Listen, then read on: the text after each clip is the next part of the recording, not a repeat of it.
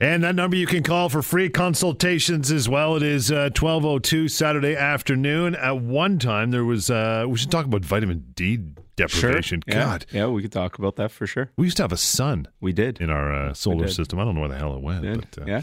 It's uh, time for you to call in. You have some uh, questions about uh, pain, pain management, anything physical like that. 416 870 6400, star 640 on cell. Dr. Lou here till one o'clock this afternoon. We uh, we'll get into a bunch of stuff, and we always start the show with uh, kind of a week that was a look back of some cases that came through the clinic. Yeah, um, one of the things, not not a particular case that I wanted to touch on this week, but one I was I started thinking, what are some very common questions that people ask me that I can kind of address here? And I'd say probably the most common question that, or questions that I get from people is, um, what's obviously what's wrong with me yep. what's their diagnosis yeah. and then once you can provide that how do i get it better and how long does it take right um, and obviously you know what's wrong with me goes back to the process of what we have to do mm-hmm. um, first and foremost, we have to assess somebody. We have to determine what's going on to come to a diagnosis. Because as I've always said, once you have that diagnosis, uh, you can make appropriate treat- treatment recommendations. Because the evidence, the way, the way we work is we work on evidence based medicine, which means that once we understand what's going on, we um, implied the the evidence based approach, was is, which is essentially what's the best available medical lit- literature okay. on whatever's going on to get the person better. What's the clinician's experience because that matters, and also what does the patient want? Because sometimes you may have something where, for example, okay, uh, in this type of neck pain, acupuncture is going to be the best uh, recommendation, but the patient may not like needles. Yeah. So you have to try to accommodate that. For sure. Um, so that's a big one. And obviously, it's a very hard question to answer. And, and I picked these three questions because people think that there's a general answer, whereas what I want them to understand is all these answers are very specific. So what's wrong with me is specific to you. We have to go through a proper assessment to figure it out. Um, what can you do? There's often, anytime we make a treatment recommendation, we don't just say, here's the one thing that you can do. We will give you the things, a, a, whole bunch of different things. What's most likely to help, what's next most likely to help, and so on and so forth. And then a lot of the times it's a combination of here are a bunch of things that you can do. Um, and then how long does it take? Again, is a very, very specific answer because it depends on prognosis. And prognosis from person to person um, differs. And a lot of people understand what diagnosis is, that they understand that that's they're being told something is wrong with them. Prognosis is how likely are you to get better?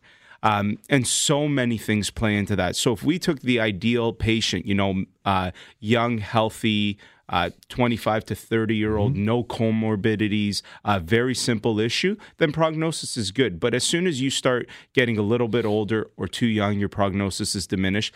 If the situation that you have is a more chronic situation, a lot of people come in with a problem of, you know, five, six, ten years uh, going on, and they think that, you know, two, three, uh, types of treatments or things like that can get them better. Like yeah, no, that's no. not going to happen. It's got to be realistic. So the more acute a scenario is when you present to somebody, the more likely you are to get better from it.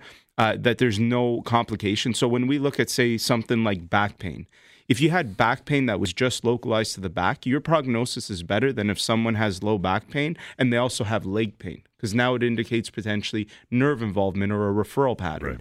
Right. Um, and so those things matter to how many treatments, how long it takes for someone to get better, how likely they are to get better. But what I really wanted to highlight was that this is the reason why I'm here. This is the reason why I'm available through 1 855 Dr. Lou all the time.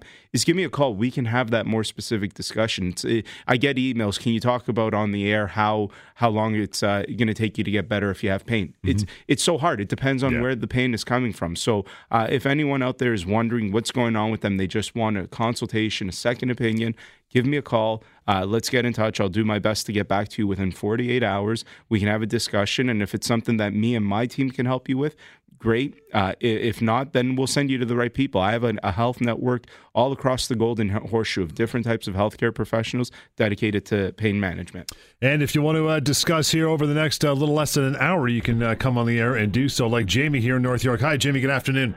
Hi, good afternoon. Uh, thank you for taking my call. No problem. Um, you know, for the last uh, year, I've been suffering from uh, mechanical pain, and I've had um, actually down my leg and you know on my uh, left knee. I've been having a lot of pain where I've been not been able to go to work because I've been having a lot of hard time standing in my uh, work because I work in a car detailing shop where where you're always on your feet and you're using using your muscles and you're constantly you know like bending and I think this issue with my work has um for some reason it's been affecting me where it has been taking a toll on my life. Okay. Yeah. And I went to the doctor, I don't know, three, four times. I was on a medication called diclof- Diclofenac. diclofenac to help. Um, it, it it did, but then when I go back to work, like say I was off for two weeks, and then I go back to do my occupation. After a week of me working, say, 40 hours a week, Mm-hmm. I find that the standing um, in my, you know, constant standing and bending has really jeopardized um, my um, overall health, and I've been having a lot of times where it's just been going on, and I've been feeling very upset that I'm not getting the proper medication. And do do you guys know as to what um, what treatments can I do? So because mechanical pain, I think it's just wear on the muscles. Mm-hmm. So, so Jamie, a couple Yeah. of things here. Um, sure, sure. You know, first it kind of goes back to what I started with uh, Yeah. as we were talking. It's obviously every every case is very different. Whatever the mechanical pain is, is very different. Right. One of the things to understand about medication, which has a role in pain management, one hundred percent, Mm-hmm. it helps to mask a symptom so that you can do things actively to get better. So any type of mechanical pain or Yeah. physical pain, I always say needs a physical intervention. So oftentimes patients will uh, present somewhere they're given a medication. They're also probably recommended to do some type of rehab, but they opt out for just the medication component. That's not going to solve the issue. It's just going to block the pain for a period of time. And as you take that medication over and over again, your tolerance to that medication also increases. Um, which means that you're not going to be as likely to respond to the same amount. Um, I think we're going to take a break right now, and so Yep. we can keep tackling this when we get back. You bet. Uh, Jamie, I'm moving forward. 1 855 Dr. Lou, D R L O U. Give Dr. Lou a call. Get that consultation happening. And if you'd like to call in till uh, 1 o'clock today on the Dr. Pain Show, 416 870 6400, star 640 on cell. Talk radio, AM 640. It is 1214. Yeah, you can call through now, 416-870-6400, star 640 on cell to talk to uh, Dr. Lou here on the. You have uh, some concerns, health concerns, pain concerns, bring him on. It'll do his best to uh, to answer you before moves the point to the uh, the clinic, which, by the way, free consultations, 1-855-55 Dr. Lou, D-R-L-O-U, and uh, go to info at paincarecanada.com. So, yeah, talking to, or at least continue on where Jamie left off with pain Yeah. management. Yeah, for sure. So, and and and I was saying about how a lot of people they're often given uh, a, a pain medication and then told to go do some type of rehab, and and really the medication is supposed to function in a way that you can use it so that it can mask the pain a little bit, so you can do those hard things that are required in rehab to get better. And a lot of times, uh, patients opt out to just choose the medication option because they think that that's the, the whole answer or it's you can either do one or the other Right. uh, but any physical type of problem, I, I always say, like, it's so hard to think of a scenario where it's not needed, but a physical mechanical problem needs a phys- physical mechanical solution. You need to be doing uh, rehab. And when I say rehab, that's a broad class of therapies, you know, including chiropractic, physiotherapy, massage therapy, exercise rehabilitation, different modalities, et cetera, et cetera. Uh, but you definitely have to be doing those things in order to get better. And kind of, you know, and, and Jamie touched on another thing where when he goes to work, he gets re-aggravated. Another thing that should be part of uh, treatment is identifying what the aggravating factors day to day are. Uh, not so that you can necessarily remove them completely, but so that you can modify things the way that you're doing uh, in order to um, make it so that it doesn't have that effect on you. One of the things that we do um, is is we and is called a, uh job demands analysis. This is where you would go in, you would look at what a job requires in order for you to do it. For example, if you were a, a DJ, probably part of your job is sitting for a prolonged period of time, right? or all of my it. belly. Part. Uh, and and now that's a very easy job to do a physical demands analysis on, but obviously other jobs can become more complicated.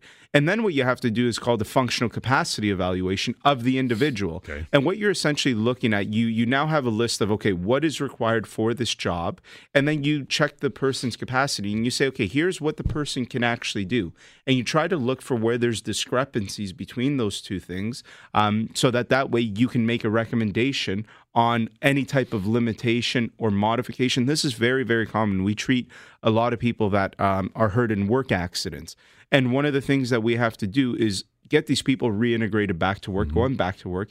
But when we do that, we do that in a way where we usually offer some type of uh, uh, restricted duty or limitation, and then gradually start reintroducing the person into. Um, into their full, full line of work, and for whatever reason, when when you go through WSIB, this is mandated that it's done this way. Uh, but a lot of people who are just getting hurt at work and then going to seek their own treatment, you can still have the clinic intervene in such a way where you say, okay, you know, here's what I do at work.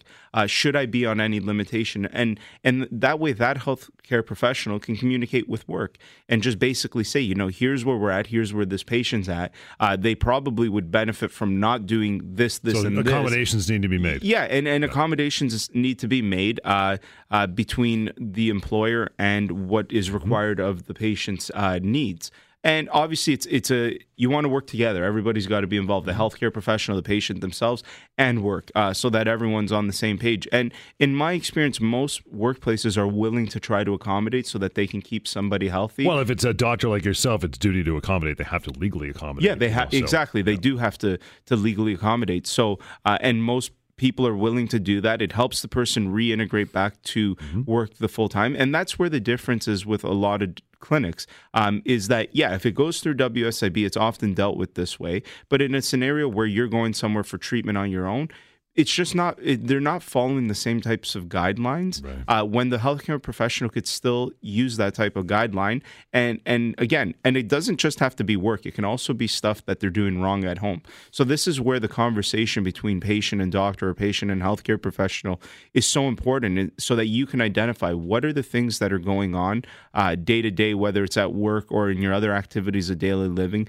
that are aggravating your pain and then get the specific recommendations to alter those things so that at the very least you can start to manage that area. It's like a headache diary. You should keep a pain diary, right? A- absolutely. Yeah. yeah, that's a great point that uh, you know keep a record of what's going on. When does your pain present? When is it worse? Mm-hmm. And one of the things that we do when we interact with uh, a patient initially is we often ask about um, aggravating factors and relieving factors. For that very reason, we want to understand. Okay, where's this being brought on, so that that way we can make a change immediately. and what minimizes it? Yeah. Yeah.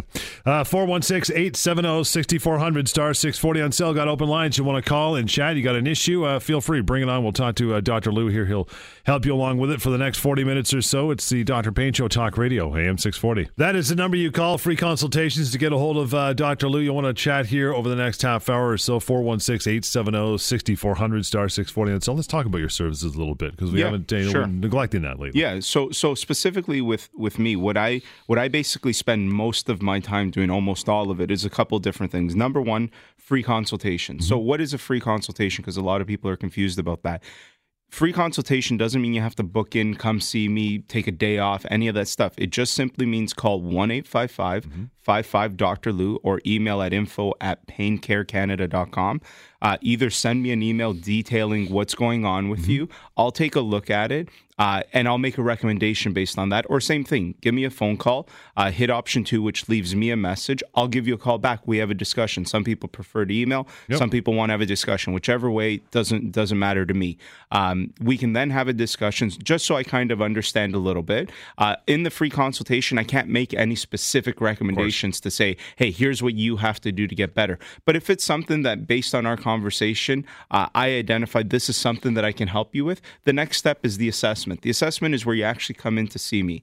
Um, but before we get to that assessment, a lot of people call me with a lot of different issues, uh, and if I if it's not an issue that I specifically deal with, then I'm just going to send it to somebody else so that there's no time wasted on anyone's part. And oftentimes, from the assessment perspective, I like to take on assessments that I know I can make a difference with. It's just good business sense too on my end because I want to help people. Um, so if I'm talking to you, I think yeah, this is something that I can assess and probably make a good recommendation for you. Then the next step is an assessment uh, where you book in with me, and I'm currently in the process of. Uh, up until now, I was doing my assessments just out of uh, one clinic in Etobicoke. Yep. Uh, I'm currently working on a process to set this up so that I can do it at a bunch of different clinics across, uh, you know, Southern Ontario to make it a little more convenient uh, for people, and I'll and I'll keep everyone informed informed on that end. Uh, but so what would happen is you come in, have that assessment. What's an assessment? An assessment is I'm going to go through a thorough history. Um, thorough history means talking to you. I got to figure out. I got to do my detective work. That takes a while just by itself. Uh, yeah, a good thorough, a good thorough history is, is half an hour. You know, Mm-hmm. it, I believe it was um, who was the healthcare professional. It might have been Sir William Osler that once said um, that you know listen to the patient. They're telling you the diagnosis, and that's something that's missing. A lot of people, you, you got to understand the full extent of everything that's going on. So thorough history related to the complaint, past medical history stuff, family history to take a, a consideration into genetics, et cetera, et cetera. We go through all of that. After I'm done talking, doing a history with someone, I now have an idea of okay, what is what's most likely to be going on with this person. Uh, and then I do a physical exam. That physical exam is always going to include things like a posture observation uh, and just generally observing for, you know, any scars, lesions, anything that may point me in a certain direction.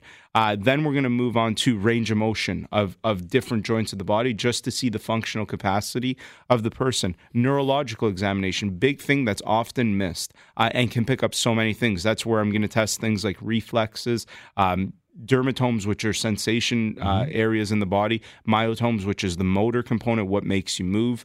Uh, and then also what we would call some upper motor neuron testing, which is looking for anything that may be uh, more seriously wrong in the spinal cord or into the brain. After that, you go into specific orthopedic testing um, and some other special testing. If I feel like you need more testing, like an x ray, you're going to get one ordered only if I feel it's clinically indicated. Um, and then after we've done those two processes, we come up with a plan of management. Plan of management is then okay. Here's what you you have to do to get better. Um, there's no commitment to do that with me or my health network. I'm simply going to make that recommendation. A lot of people at that point want to stay within my network, and then I will pick a, you know, I'll have a discussion with them. Where are they coming from? Uh, you know, and we'll look for that healthcare professional that's closest to them or the team that's closest to them in my health network. Uh, another big thing that people are just calling for is second opinions. They have an MRI, they have something they've been told uh, what's wrong, they've been given recommendations or they've been recommended for surgery or whatever, and just want my opinion on, on is that the best thing. Very similar to an assessment, except these people are coming in and already know their diagnosis. Right. They're they're coming in. They're saying, "Hey, I have a disc herniation. Here's my MRI. I've been told to do, for example, decompression therapy. What do you think?" Uh, and that's just a quick second opinion. That's that's something that you know. Again, you don't have to follow my recommendation, but you know, I've I've encouraged my own patients to get second opinions because nobody knows it all. Um, and so that's another service that I'm going to offer. And one other thing for people who are listening that you know either uh, help run a business or own a business or involved in the HR departments, I do a lot of speaking engagements. I get a lot of different companies that want to have me go out speak to them. Um, about a topic that they have a specific interest in or they want to identify with their workers. You know, for example, if uh, if it was a roofing company, they may say we have a, lo- a lot of low back injuries. Can you educate our people on the Right. things that they can do? This is absolutely free. I anybody listening, if you're interested to have me in a speaking engagement, give me a Nice. call one eight five five five five Dr. Lou or info at paincarecanada.com. We'll set up a time. Obviously, I have to be available, but as long as I'm available, uh, usually these things are about an hour to two hours long. I will come out to your workplace. You can put together as many people as you like, and I will talk to everybody about whatever it is you want to do. And it's absolutely free. It's not going to cost the company anything. I'm big on education. This is why I do this radio show. This is why I do the things that I do. Uh, and public outreach for me is is a very very important, and I want to educate the public. I'm sure you've seen some crazy things in seen workplace. I've- that, wow, you guys I've need to be a doing this. Of, yeah, well, I've, Yeah. I see a lot of crazy things, you know, within the clinics, within the workplaces. There's a lot of cases out there that are uh, horribly mismanaged for sure. And you know, one of the big things, corporate wellness is starting to grow very, very much. And a lot of it is tailored around uh, get this person in to lead this class or get these new chairs and da da da it's all baloney in my opinion. Education is the key. Most people, the research is consistent showing that if you can educate people on their issues or the things to do right or wrong, that's what's going to have the biggest impact. So, you know, you can give someone the most expensive chair, but if they don't take a break from sitting, it doesn't matter how good the right. chair is. And and they have to understand Smart. that. Yeah. We'll take a short break again. 1 55 Dr. Lou is the number for that free consultation. Get on it and to speak to us here up till 1 o'clock this afternoon. You know that number 416 870 6400 star 640 on cell. Dr. Pain, Dr. Pain Show right here, Talk Radio AM 640. 1232, got uh, some open lines. Love to hear from you. 416 870 6400 star 640 uh, on your cell. Uh, John, one of the other things that I, I think is very important to address here, one of the, a lot of times people that are calling me or contacting me are not contacting me necessarily for themselves, but someone a care, uh, right. someone that they care for, uh, whether it's you know their their child or their parent, um, or you know whatever, and they just you know they understand that that person's at their wits end and they want a little more information. Um, and I think that that's great. And I and I encourage people if you know somebody, uh, you know, obviously speak to them. I think is important and let them know, mm-hmm. hey, I think we should contact this person. I can do it on your behalf, uh, and give me a call. Talk to me about the scenario, uh, and let's see the recommendations. But you know, a call to action to those of you who have people you care for that you know there's a lot of times that uh, our loved ones don't care as much as you may care. Uh, and so you want to take that initiative. And I think that's important. That's another good reason uh, to give me a call. And I know a lot of times people, for whatever reason, think they have to wait till Saturday at noon to give me a call. Again, you can call me at any point, leave me that message uh, with your contact uh, number, and I'm going to get back to you. Again, 1 855 Dr. Lou, D R L O U, is that number for the consultation. Info at paincarecanada.com. You know, we kind of joked about it at the start of the show, but uh, I mean, it's it's been a bad couple weeks. May's been pretty crappy already, but yeah. people do get down. There is that seasonal uh, disorder and the vitamin D thing and the sunshine. Sure. What do you think yeah. about all that? Yeah, well, you know, there is good research uh, to support that uh, seasonal affect disorder that, you know, as uh, uh, the temperature changes. And, and, you know, it is a little more related to the fall months, also because the days get shorter mm. um, eh, from going from longer to shorter. And yeah, there is a link to the vitamin D component. Vitamin D is very, very uh, important. It, See, they call it a vitamin, but when they've actually looked at it, it actually functions almost more like a hormone in the body than it does a vitamin, which is very important because hormones are essential uh, to our endocrine system um, and and our body function. And vitamin D, our best source of vitamin D, is the sun. Um, and you know, it's interesting. There's, I don't believe that there's any links uh, per se in the medical literature that will support what I'm about to say. But when you consider it, it does kind of make sense. When you look at neurodegenerative uh, diseases, say something like a multiple sclerosis. Mm-hmm. They have found that uh, the incidence of it are uh, is most common in climates like ours in Canada. Um, and there's no research to indicate why that exactly is. But, you know, I, I do think that um, the role of vitamin D in health uh, is very, very important. And that limited exposure of vitamin D that we get during those months, uh, you know, again, does affect us psychologically and can for sure affect us on, from a physical perspective. And, and it's just interesting that uh, the incidence of those neurodegenerative things do seem to uh, have a higher incidence in climates like ours in Canada. Uh, and I wonder how much of it is related to the lack of uh, of sun exposure, specifically the vitamin D. Psychological for sure. That's probably why there's 300,000 pubs in the UK. Yeah, yeah, for sure. you know yeah, what I mean? Yeah, yeah. Every time you turn around, there's a pub on the yeah, corner. Yeah, for sure. How about arthritis? I've seen a lot of this lately as well. A lot of swollen joints. It's a weird thing treating that, no? Yeah, it's difficult. Again, arthritis. Okay, anytime someone presents with a swollen joint, you again have to figure out. You can't assume it's right. just arthritis. It also depends on what joint is it. Um, and so you know, arthritis um, is a very broad term, and, and I like to separate it in two class classes of arthritides. You have what's called the osteoarthritis, mm-hmm. which is probably the more common one that people have heard of. That's the wear and tear, right? That's the stuff that we all uh, really, uh, you know, get some of it at some point in our lives. And we're told about arthritis in a lot of different parts of our bodies as the source of our pain. Uh, for example, you know, we get tons of callers here that say, Yeah, I was told I have degenerative disc disease in my low back, and that's why I have back pain.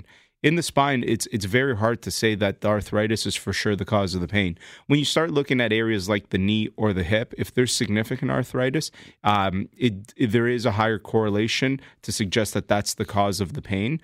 Uh, but then another component of arthritis that you have to consider is the autoimmune stuff. So something like a rheumatoid arthritis mm-hmm. uh, or a psoriatic arthritis or an ankylosing spondylitis. These are things where the body sometimes, for whatever reason, has an autoimmune um, attack on itself. What that essentially means is the immune system of that person's body uh, starts to attack itself. And this is there's a lot of different autoimmune uh, disorders, but a class of arthritides are just related to. Oh. Um, to autoimmune, like rheumatoid arthritis. This is when your body starts to attack the joint itself, and it creates the same wear and tear, except it's created from an internal factor. It's not created from a mechanical factor. So, you know, if you were a runner and an avid runner, and you know we saw arthritis in your knee, it makes sense yeah, why no your kidding. knee has yeah. broken down. Uh, but sometimes you can have someone that's very young and you look at their joint and it's severely degenerated, uh, and it can be related to an autoimmune uh, component. Now, there's other signs and symptoms that often go uh, along with autoimmune issues. Uh, but it's, you know, when you look at a swollen joint, you can't just stop and say for sure, yep, that's osteoarthritis. That's just normal wear and tear. No, no, no. You got to investigate. It could be autoimmune. And if it's autoimmune, you got to stop that autoimmune attack on the body itself uh, because the long term consequences uh, to that area of the body uh, can be significant. And you want to minimize that. And a lot of people have uh, autoimmune disorders going on. Um, and you know, with with autoimmune disorders, it, the best um, kind of guess that we have at why things happen from a um, an autoimmune or a lot of things. There's something in health called the the two hit hypothesis, mm-hmm. which essentially says, you know, because we've all heard of is it nature versus nurture? Is it genetics or is it environment? Which one is the more right. important thing?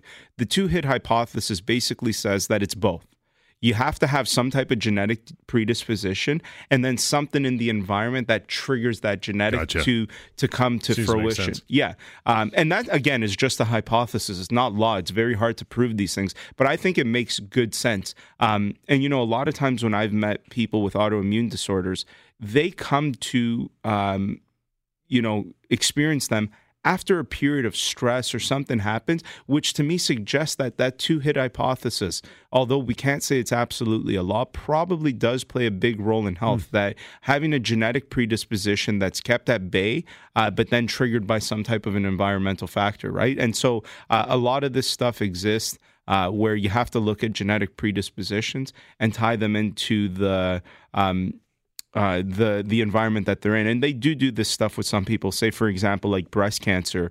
Uh, you know, if if someone's diagnosed with breast cancer, they'll then uh, suggest that their kids, if they have daughters, get checked for you okay. know BRCA1 and BRCA2, which is a genetic component to breast cancer, for that very reason. That way, they understand. Okay, if there is a genetic predisposition, what are some environmental things you can do to to diminish oh. the likelihood that that genetic component uh, you know gets activated. So it, it is important, and they do have uh, certain things that they will do this for.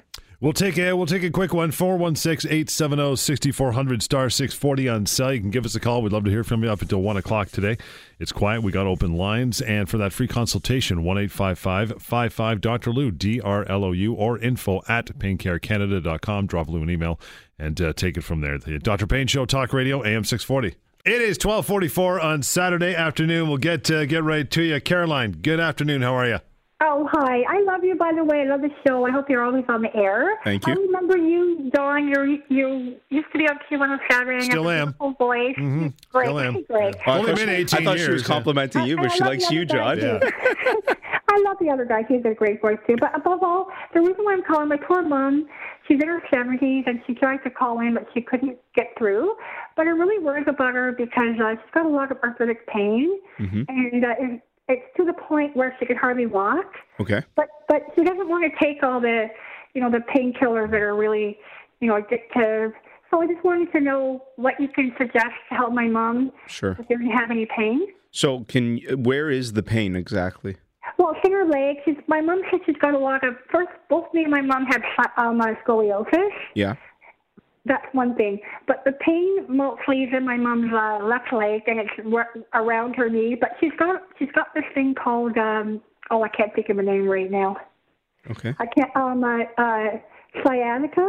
Okay. Yeah. Yeah. Yeah. So what can she do to help that? Yeah. So again, sciatica is a general term that basically tells us that a patient has leg pain often related to the sciatic nerve. What you then have to do is try to figure out what's irritating the sciatic nerve. Uh, could be something like a, mu- a tight muscle uh, higher up around the glute area. Could be something in the back like um, a disc herniation or stenosis. Uh, and so that's the harder thing, right? This is where uh, I was kind of talking about. This is kind of the example of a consultation. So you're talking to me, we're going down this line. And now my next thing that I would probably say is that's where an assessment's needed because I would have to look at your mom and try to figure out exactly what that irritation is being caused from. Oh, uh, because it may not necessarily be arthritic. If it's stenosis related, stenosis can often be an arthritic process. Uh, but let's assume it's something else, like a tight muscle. Well, then it's not an arthritic process. And so, uh, you know, these, and, and this is kind of the the issue with pain, and not not your fault, but just in general, the way we've come to accept it.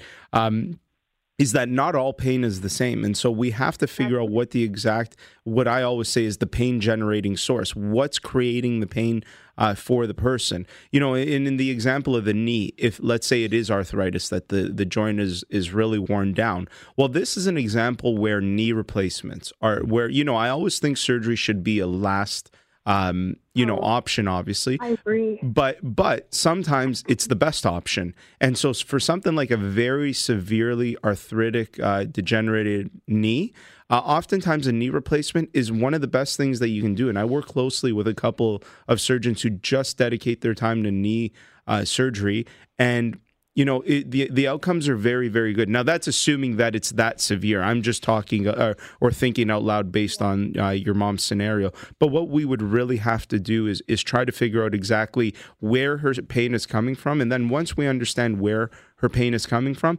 then then we can make the recommendations on okay here's exactly what you can do to get that better. So um, that's kind of the step. Does that make sense Oh yeah. Yeah. Uh, can I just say one thing? My mom mentioned. I I was sorry. I, I was in the bathroom. I didn't quite hear what you were talking about. Something about autoimmune something. Yep. But yeah, but I think my mom's got that because my mom's got. She doesn't have a thyroid. She's on thyroxine. yep Maybe that's got everything to do with her pain. Maybe how old's your mom she's she.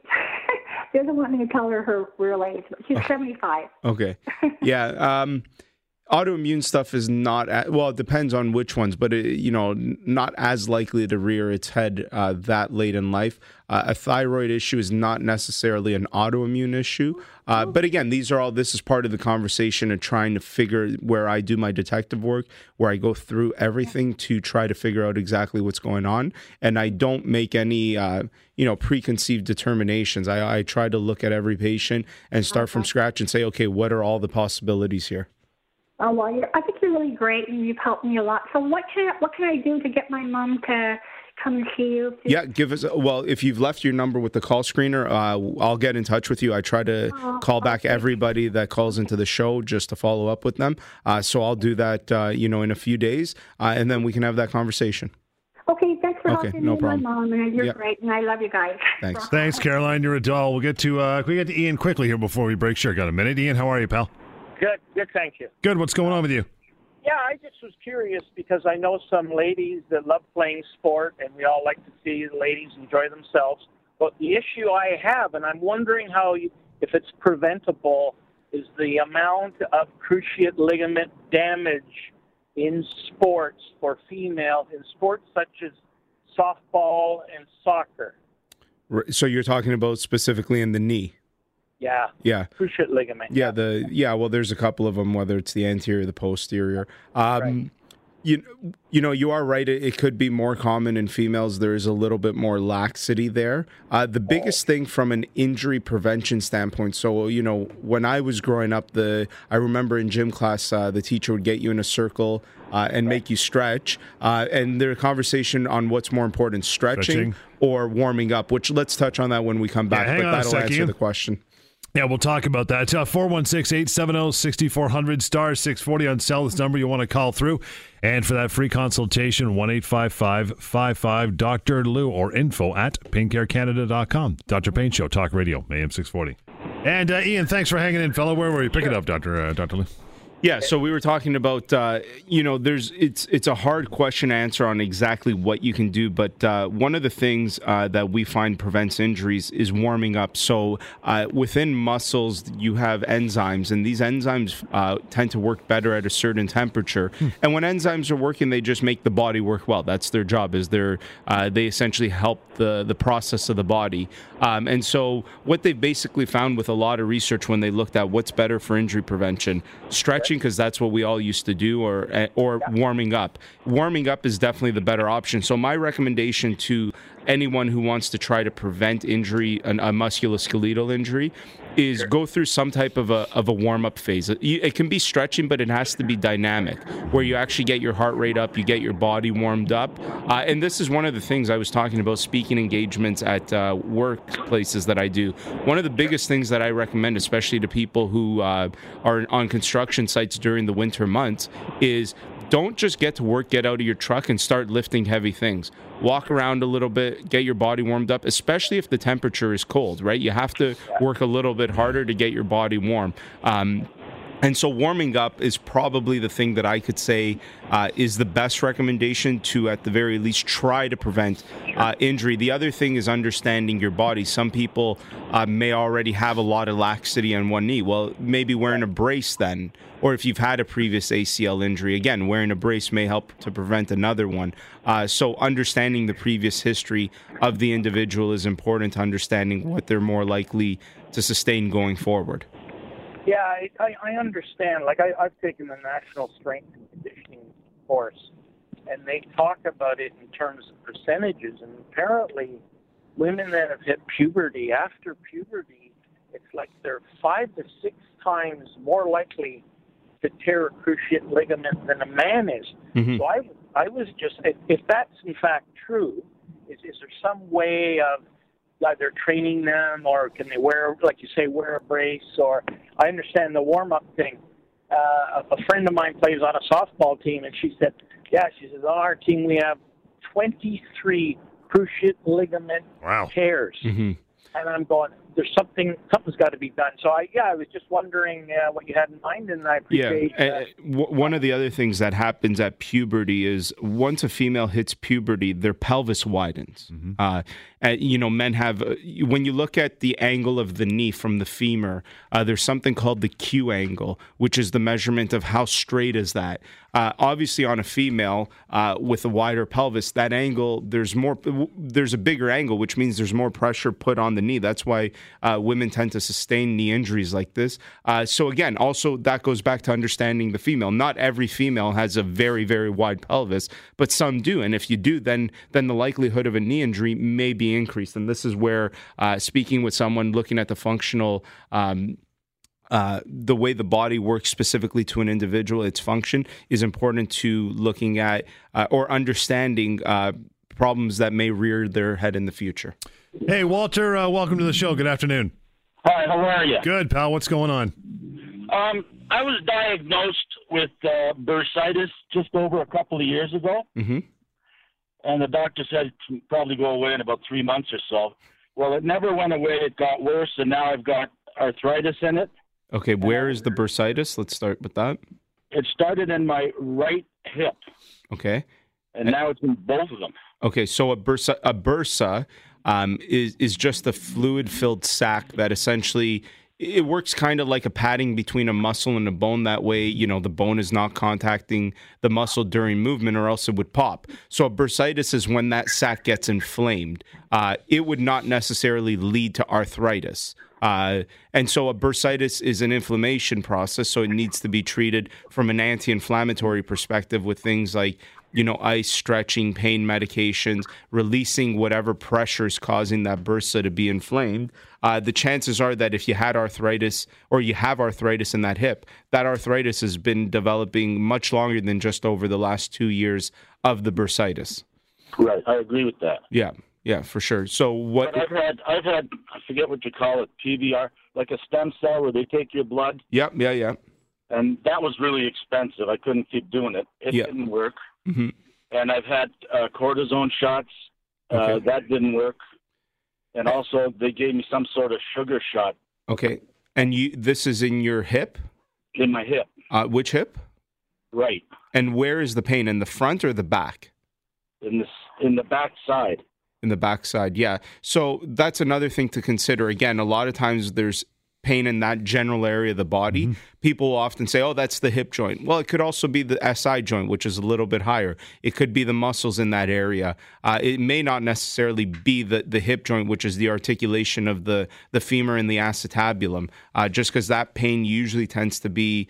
Um, you know more more in the front not necessarily always but uh, you know walter that this is a good example where obviously me assessing your issue i could take a look at it uh, and then give you that second opinion where i could say okay here's what i think's going mm-hmm. on in all likelihood if those things have not worked well you know maybe it's maybe the diagnosis is wrong or the options you've been given are wrong. So uh, you you know if you're interested, give us a call. We'll take a look at it. Good way to wrap it for today, Walter and everybody else. It's one eight five five five five Dr. Lou D R L O U one eight five five five five Dr. Lou or info at paincarecanada.com through email. Get that consultation happening, get the assessment, and move forward from there. Till uh, next weekend, right here on Talk Radio AM six forty. This has been the Dr. Pain Show. Canada may be known for its landscapes and friendly people, but beneath the surface lies a darker side of crime, history, and the paranormal. Since 2017, the award winning Dark Poutine podcast has explored the shadowy corners of the Great White North and beyond, delivering chilling tales from a uniquely Canadian perspective. Hosted by Mike Brown and Matthew Stockton with over 300 episodes and fresh releases every Monday, Dark Poutine is your weekly ticket to the creepier side of Canada. Listen to Dark Poutine on Apple, Spotify, Amazon Music, or wherever you get your podcasts.